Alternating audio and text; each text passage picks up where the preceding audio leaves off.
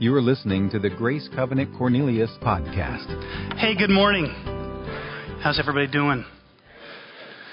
Good, good. It's great to be back with you at Grace Covenant uh, Church. Pastor Farrell has been a friend, as you could just see, and a mentor to me for a number of, of years now.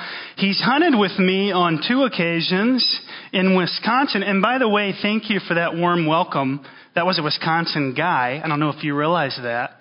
But we have a fleet farm 10 miles from my house. That's kind of like a Lowe's meets co-op meets ag country, whatever you can find for your farm. Uh, but he's yet to invite me to Arkansas to hunt with him. And I'm not at all bitter about that. Um, Shannon and I have also uh, enjoyed getting to know Charlotte over the years. She had our little monkeys over to the pool a couple nights ago, and Farrell threw three of my children from the shallow end into the deep end for over a half an hour. Um, there was a line waiting for him. You all have been truly blessed to have uh, such a father figure and shepherd for multiple decades, such amazing servant leaders. So if you would agree with me, would you just applaud your senior pastor and his wife? Shannon and I had plans to get here last year, and COVID kind of wrecked those plans. Um, I was last here two years ago, and I'm delighted to report that I have actually gained a lot of credibility since the last time I was here because I turned 40 in March. True story. So society seems to think that you just flower when you turn 40, and, and why would I correct everyone? I mean, that seems silly. I'm going to milk this thing for the rest of my life. So I was naive and immature uh, last year, but apparently since March, you know, wisdom just flows out of me like a river. Uh, so I'm happy to bring the word to you today. Here's a picture of the Burris family. So this is uh, my main squeeze here, the beautiful blonde from Wisconsin, Shannon. And my oldest son, Levi, is on the left. Miles is our second born between she and I. And Nora on uh, the right, our third born. And then our baby, Caroline, she's three years old. Ten, ten to three. Um, they're so funny. Caroline, our three year old, we were on a, the way of a, a splash pad yesterday. Uh, any parents familiar with those? Yeah, we visit them frequently. We've been to three in five days since we've been in North Carolina. And she's just singing. She's, this is her new thing. She's singing, but she mixes up the lyrics uh, to different songs as she's learning how to sing. So yesterday we heard from the car seat in the back, Jingle bells, jingle bells, jingle all the way. Old MacDonald had a farm. Hmm, hmm, hmm, hey. And so she's learning, and uh, they're just they're just uh, a blast. So happy Father's Day to those of you like me who are going to squeeze your kids uh, today, and to you adoptive dads and foster dads and father figures. You have such a, an instrumental role. So treat yourself today. We can applaud our adoptive dads, our foster dads. They're a big deal. And the last thing I want to say for a housekeeping measure is that in my spirit, uh, I just worship so hard this morning. Anybody like to worship flat out? I mean, we're like from the land of the Nords and Swedes, you know, and everybody is stoic and reserved and and this morning in my spirit, while I may not have appeared to be worshiping hard, I was just worshiping hard. I just love entering into God's presence and the music was was so uh, excellent. And we were having a worship night in Wisconsin about a month ago, and I worshiped so hard that I pocket dialed three random people. You know that sway thing we do? Do you, do you, guys do that here where you sway? That's about as far as we get in Wisconsin is to sway. Okay? I was just swaying and everything was cool until this guy from Milwaukee started singing along with me from my pocket. That's where things got a bit awkward. So we created a policy no pocket dialing in corporate worship. And uh, we filed that out. I'm just teasing. I'll, I'll make a note not to say that line in the next service because nobody laughed. So today I wanted to uh, laugh a bit up front because it's more of a serious subject matter uh, that I hope to engage. Uh, I want to talk to you about shame this morning, if I may. We sang a lyric during worship no guilt, no shame, no sin, no stain is greater than the great I am. Someone once said that we lie more in the songs that we sing than we do in the words that we say. How many of you truly believe that no guilt, no shame, no sin, no stain outweighs the grace of Jesus Christ? Amen? So he's available to us. You can leave today with a clean conscience. His mercies are new every morning. There is no greater feeling as a 40 something who's got not, you know, not a, a, a past that I'm, you know, I wasn't some, some hell raiser, but I've made a lot of mistakes. And to know that they're covered by the goodness of God is such a freeing feeling. And I hope everybody leaves with that feeling this morning. So, would you allow me to pray before we get into today's message? Heavenly Father, I just ask that you would help us today. Helper, Holy Spirit, Paraclete. Teach us, Lord, that we are forgiven. Lord, and help us live out that reality, that profound truth. God, I just pray that um, as the, the darkest things that we've done continue to live residually like sediment in our minds and hearts, Lord, that you would just wash all that away this morning with your grace. In the powerful, mighty, awesome name of Jesus, amen. If you brought your Bible with you to church this morning, turn to Luke chapter 8. Luke chapter 8. I'm going to be reading from the ESV, the English Standard Version. I think the truth is that a lot of us have experienced shame, not just a few. And oftentimes, shame is confused with embarrassment, but embarrassment is not shame, and shame is not embarrassment. Not too long ago, I pulled off from a gas station in Wisconsin, and I didn't realize that the nozzle was still in my car. Don't act like you haven't done that at some point in your life. And so, uh, luckily, nothing uh, happened. The, the hose wasn't damaged, the pump wasn't damaged, but there's this little part in the in the uh, kind of housing where the nozzle goes into my car that got damaged, and so uh, my vehicle now thinks that my tank is full when it's not full. Translation: I can put about eight cents in my vehicle at a time before the pump clicks off. So not only was the initial event embarrassing, but every fill up thereafter when I've got people on the adjacent tank is embarrassing. You've heard of a double indignity. This is like a recurring indignity. And so that isn't shame, that's embarrassment. Anybody here ever been embarrassed by something you did? Okay? Uh, shame is far more serious than having to fill up your vehicle at, at eight cents a shot in front of others. Shame has often been confused too with guilt. Uh, some think that shame is, is, like this extreme version of guilt, uh, that, that, shame is guilt at its worst. Uh, guilt, after all, is feeling bad about something that you did. Um, and many feel that shame is feeling really bad about something that you did, but that's not even shame. Shame's altogether different than embarrassment. Shame's altogether different than guilt.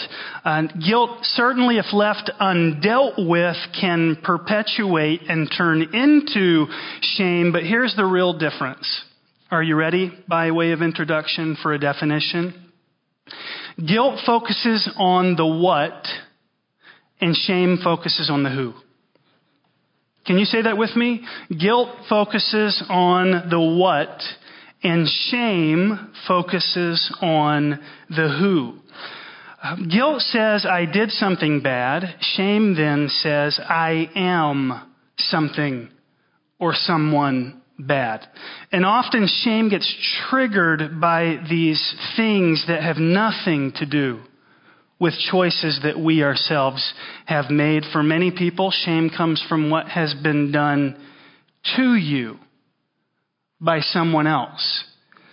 Um, you were abused physically, sexually, um, completely out of your control. Maybe it's due to some part of your physical body that you are not proud of or haven't been happy with or have been saddened to discover. Uh, maybe you've become ashamed due to infertility, for example.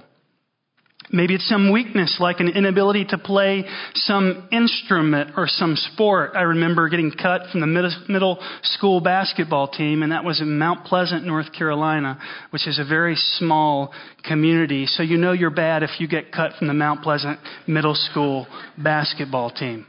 And for years, I carried shame because I said, I am a terrible basketball player. And I would repeat that to myself. Um, so, so what is shame? And shame is this deep inward sense that we are flawed,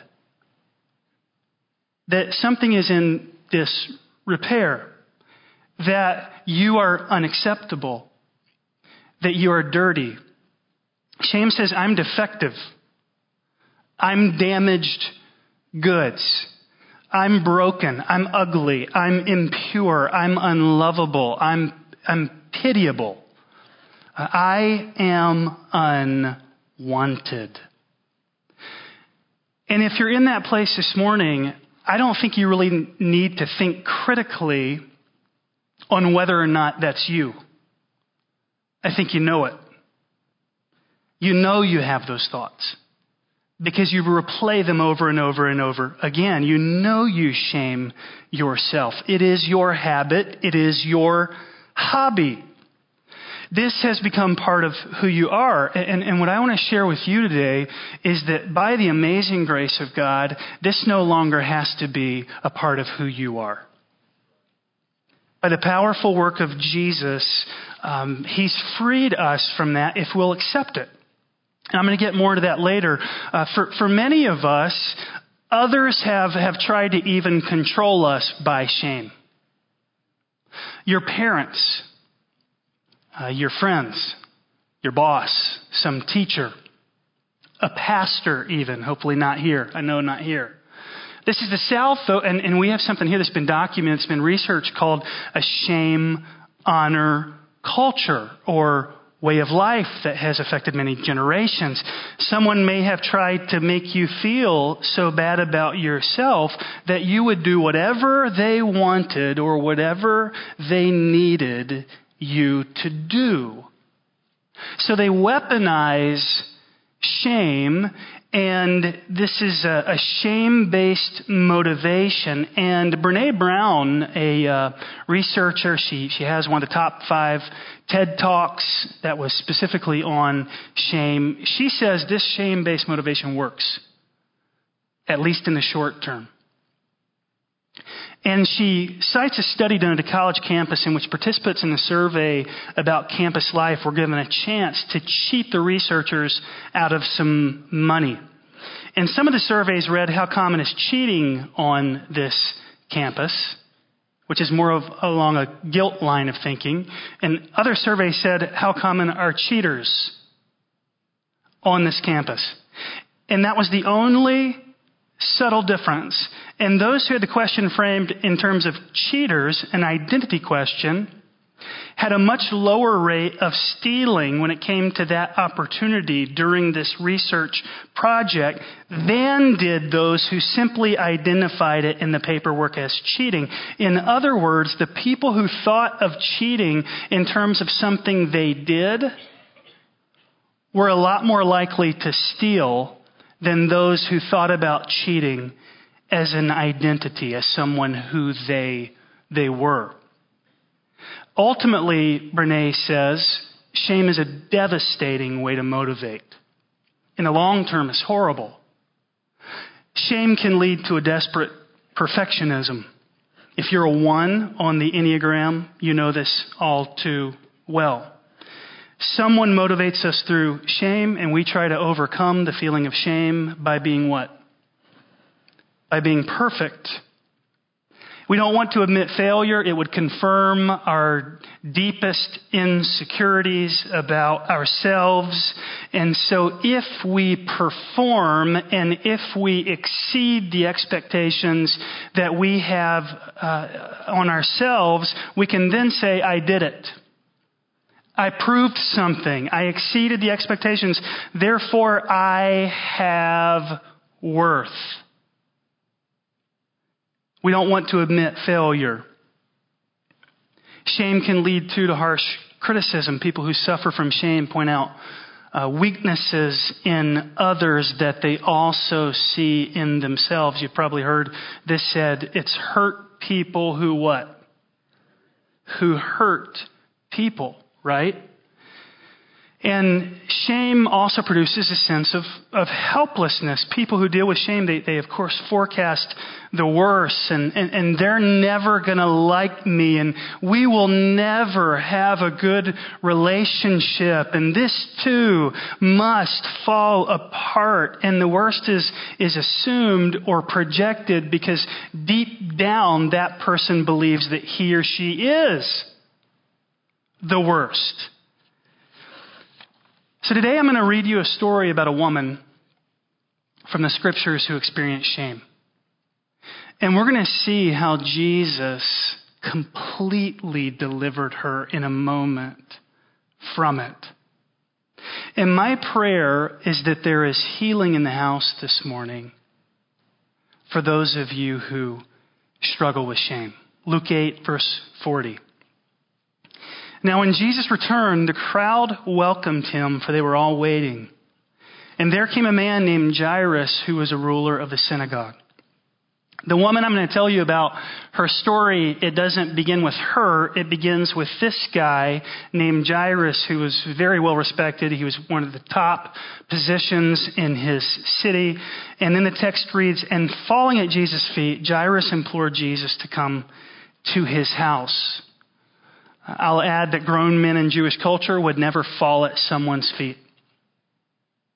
They were dignified. They walked around in, in stately robes. Uh, they never want to project that they didn't have anything together.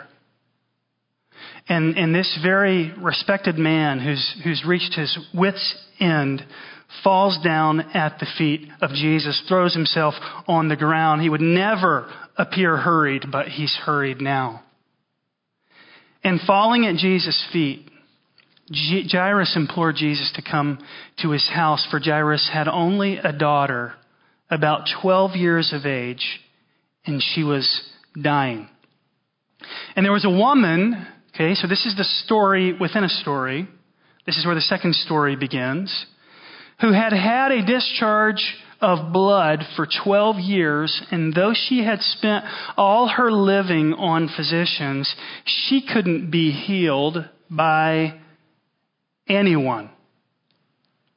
Uh, having a, a quote discharge of blood was exactly what it sounded or sounds like. It was a polite way of saying that she, her body was producing this uncontrollable menstrual flow.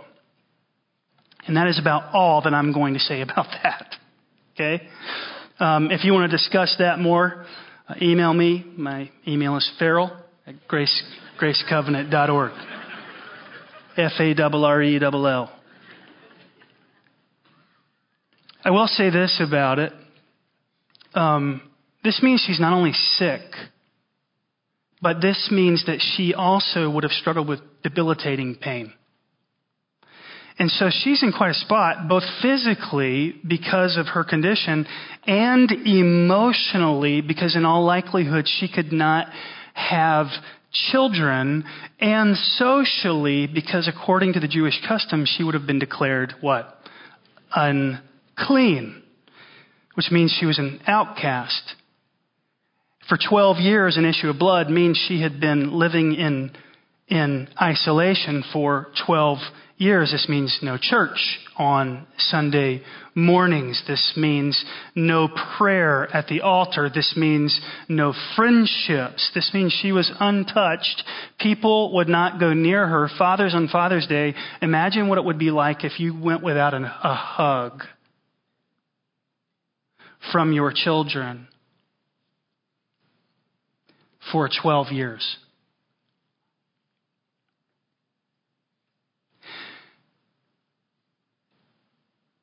Mind you, she can't flip on Hulu or social media to find some kind of connection to society in her isolation. She doesn't have as much as a Facebook friend. She doesn't have as, as much as an illusion of friendship. And all of her hopes for life, all of her hopes for marriage, all of her hopes for childbearing, all of them seem over now. Luke, a doctor who's telling us this story, Luke uh, is cluing us into the truth that according to the practice that are available in this time, I'd assume we have some, some medical practitioners in this room of, of all types, uh, that she was incurable. No one could, could, could help her. And, and to make matters worse, the text reveals that she's also penniless because she spent her entire fortune trying to find somebody that could help her. Luke tells us this, we, we read it. And, and I'll give you one last observation from the text. She's nameless. We don't know her name. We have a story couched within a story, and we know the first guy's name, but we don't know hers. Jairus, isn't it interesting the contrast between these two characters in these two stories? Jairus is respected. This woman is rejected. Jairus is a household name. She is a recluse. Uh, Jairus has a daughter who is the apple of his eye. Though ill, he loves Father's Day. And this woman doesn't love Father's Day. Father's Day is a reminder of her emptiness. And by the way, in the story, you see illustrated what keeps different kind of people from accessing Jesus. Um, what keeps people like Jairus from coming to Jesus is usually what? It's their affluence. It's, it's their pride. They want to be self sufficient.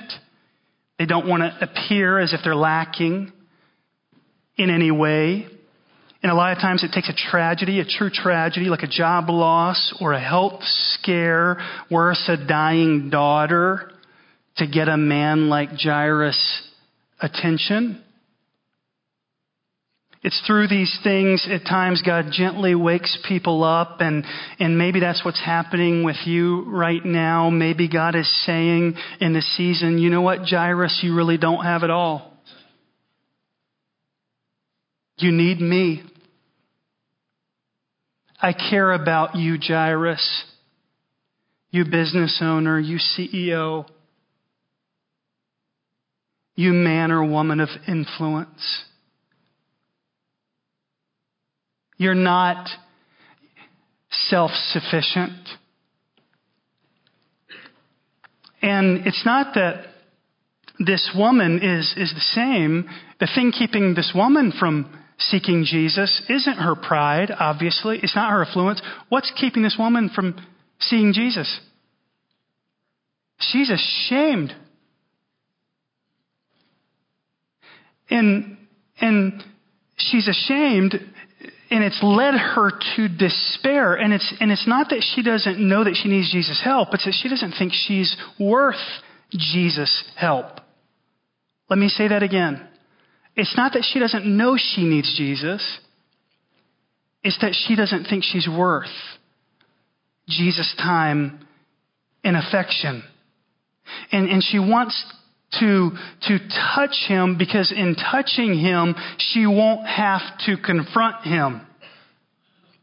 If she just sneaks up in this clandestine ninja like way, she'll be fine. But if he sees her, then surely the man of God won't heal her. Of course, this isn't reality, but this is what she's thinking in her mind. So she, she parts the crowd, crouching down and, and, and ashamed. And what I want you guys to see is this woman biblically illustrates every single one of us. Last time I checked, the verse that my late grandmother quoted from memory is still in Romans 3:23. Everybody who knows it quote it with me. All have sinned and fallen short of the glory of God. That includes those of us here today who identify with Jairus. That includes those of us today who identify with this woman. It includes those of you who feel like you're doing quite well. It includes those of you who had a hard time getting out of bed. We're all diseased from sin. And our sin produces shame. And our shame causes us to want to hide. There is nothing new about this reality. Is this not what happened in the Garden of Eden? Sin, shame, hiding from God. Here's this woman's dilemma. Well, let's see what happens next. We'll just read it. She came up behind Jesus and touched the fringe of his garment. I'm sure you're wondering when is this sermon going to turn a corner? When's this preacher going to get a little happier? This is the moment I'm going to get a little happier. She came up behind him and she touched the fringe of his garment. The Gospel of Mark adds to this account. Mark tells us this lady had already heard about Jesus, which led her to try this bold, crazy stunt. Malachi in chapter 4 had even prophesied that even the wings of his garment would bring what? Healing. Amen. So she's thinking Jesus is my solution. Legend had it, if she touches Jesus, she's going to be healed. But here's her dilemma. If people see her out in public trying to touch Jesus, they're going to scorn her. They're going to shame her. And, and Jesus, the holy man, would most certainly send her packing, or so she thinks. So she gently clutches his robe, thinking maybe, just maybe, something is going to happen. Verse 44. And immediately, her discharge of blood ceased. I mean, is God awesome or what? Isn't that fantastic? Immediately her issue of blood ceased. And Jesus said, asked a strange question. Who was it that touched me? Let me ask you something. Was he God or wasn't he? Of course he was God. He knew exactly who touched him, right? Um, why is he asking this question? And here's, a, here's an interesting possibility. Have you ever had your kid sneak into the cookie jar? And your kid comes up to you with melted chocolate chip and crumbles of cookie on the corner of, of, of his or her mouth, and, and you said, Honey, I noticed a cookie or two missing. Did you eat it? And what do they always say? Of, of course, they're not going to admit it, right? So, so they deny it. See, it's not that you didn't know who ate the cookie, right? You are giving your son or daughter an opportunity, an opportunity to step out in courage and be honest. In asking this question, it's quite possible that Jesus was saying, Woman, identify yourself.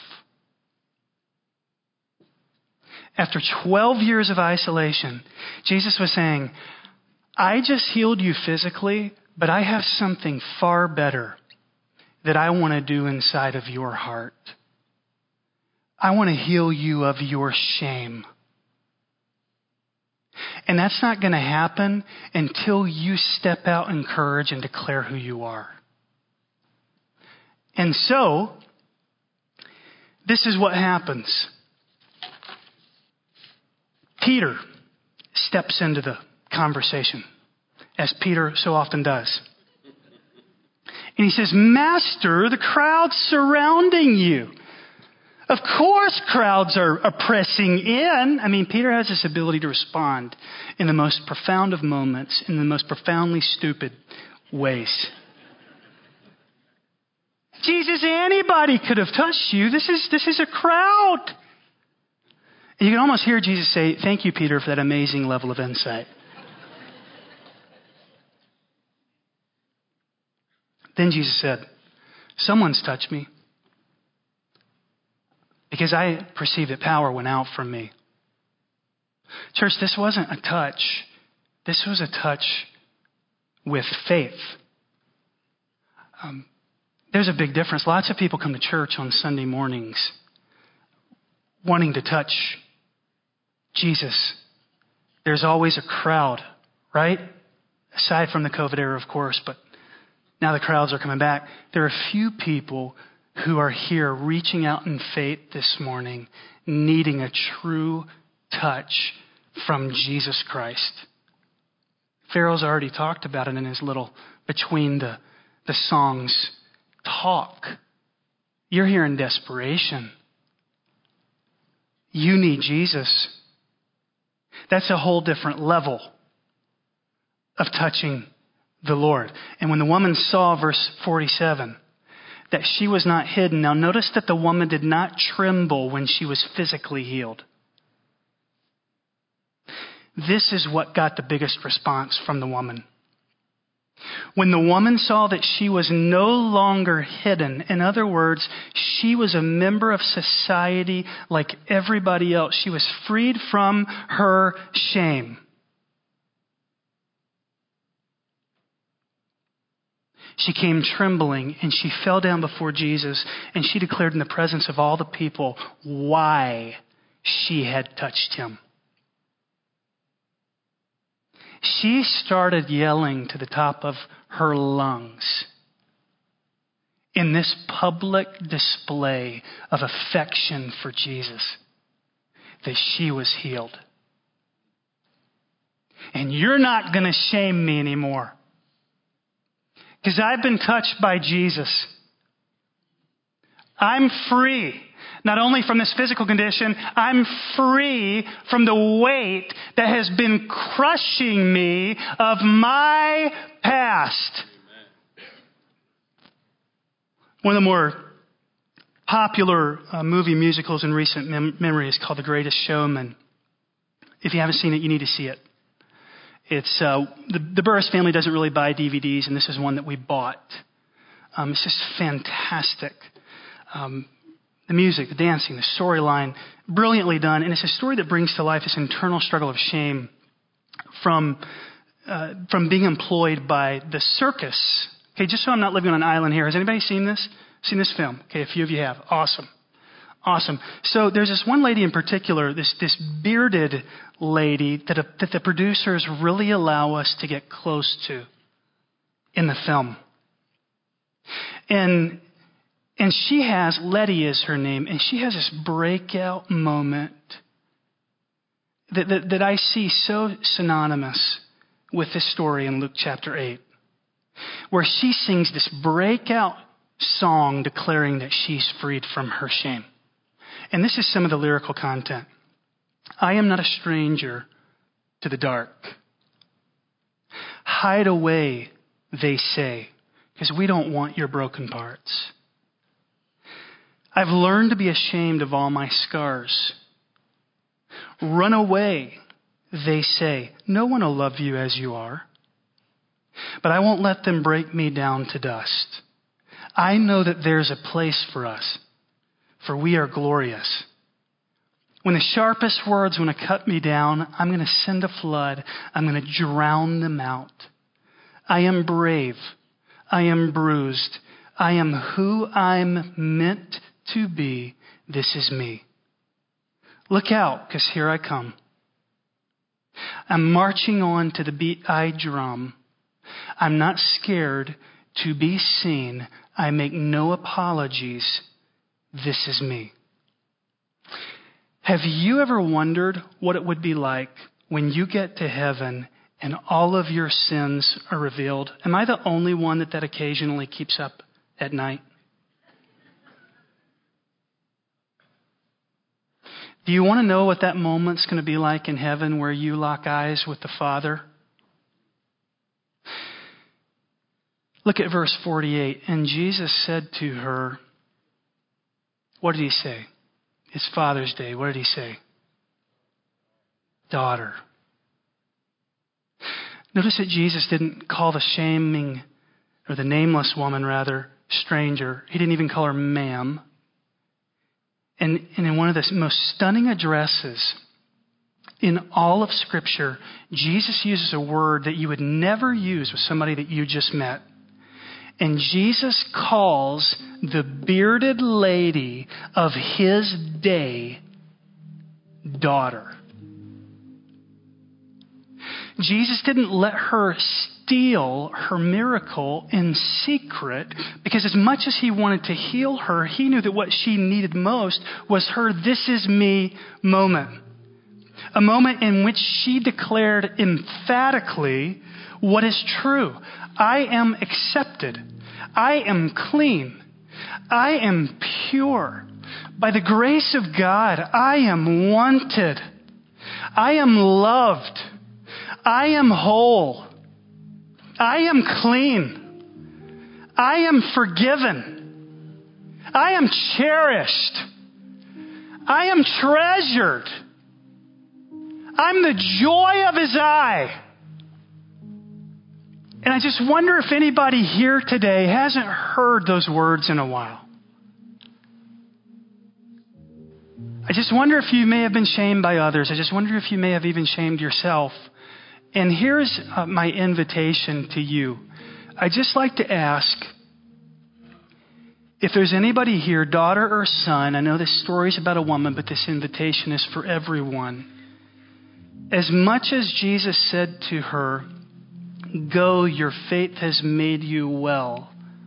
This verse is quoted often. It's right here in the story we read today. Your faith has made you well. Go in peace. He wants you to leave here this morning having verbalized that you're free from your shame. He wants you to leave here this morning needlessly saying, I'm over it. I'm over my shame. In order to diffuse it of its power. Because it's had a hold on your life. It's shaped the way that you parent. It shaped the way that, that you uh, are a, a husband or a wife. It has colored your existence. Somebody this morning needs to sing about your past abuse. Somebody this morning needs to declare that you are not what was done to you. Amen? You need to speak out about being bullied. You need to tell somebody in your life group or, or, or, whatever you guys call groups of Bible study and prayer at Grace Covenant how you feel about your infertility. When our thoughts of, of self doubt, our insecurities, our fears are exposed in the light of Jesus Christ, shame's power is snapped. It's broken by His goodness. I'm going to give you an opportunity to take the first step right now. If you have been needlessly ashamed in your life, I'm going to invite you to stand and I just want to pray over you. Typically, I get a little more riled up on a Sunday morning. Praise the Lord. Go ahead and stand. join this bold gentleman at the front. You've been ashamed, uh, both men and women. Some of you have been victimized, been wounded, hurt. You've carried this with you, you've worn it like a big suit of clanky armor. The story was about a woman, but the invitation is, is for everyone. Would you just bow your heads with me? Actually, let's do this. Don't bow your head. You're worth it. Let's just, in this response, look up toward heaven, toward your Heavenly Father, declaring who you are in Christ in confidence. We boldly approach His throne. Amen. Heavenly Father, we just, we just ask you this morning, Lord, that you would strip us of our shame. Everybody here, standing or not, deals with this to some degree. Lord, you have declared that we are free. Lord, you have healed us not only of what motivates or induces our shame, but of the shame itself.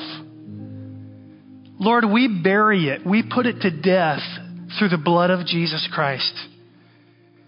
Lord, we trust that we are worthy in your eyes.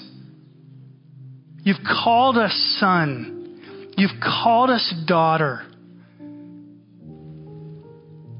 You're madly in love with us.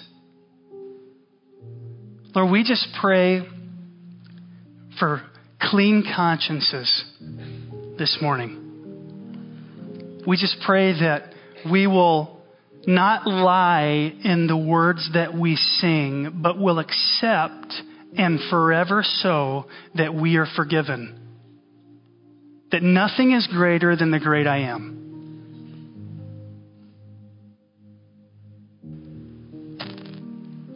We adore you, Jesus.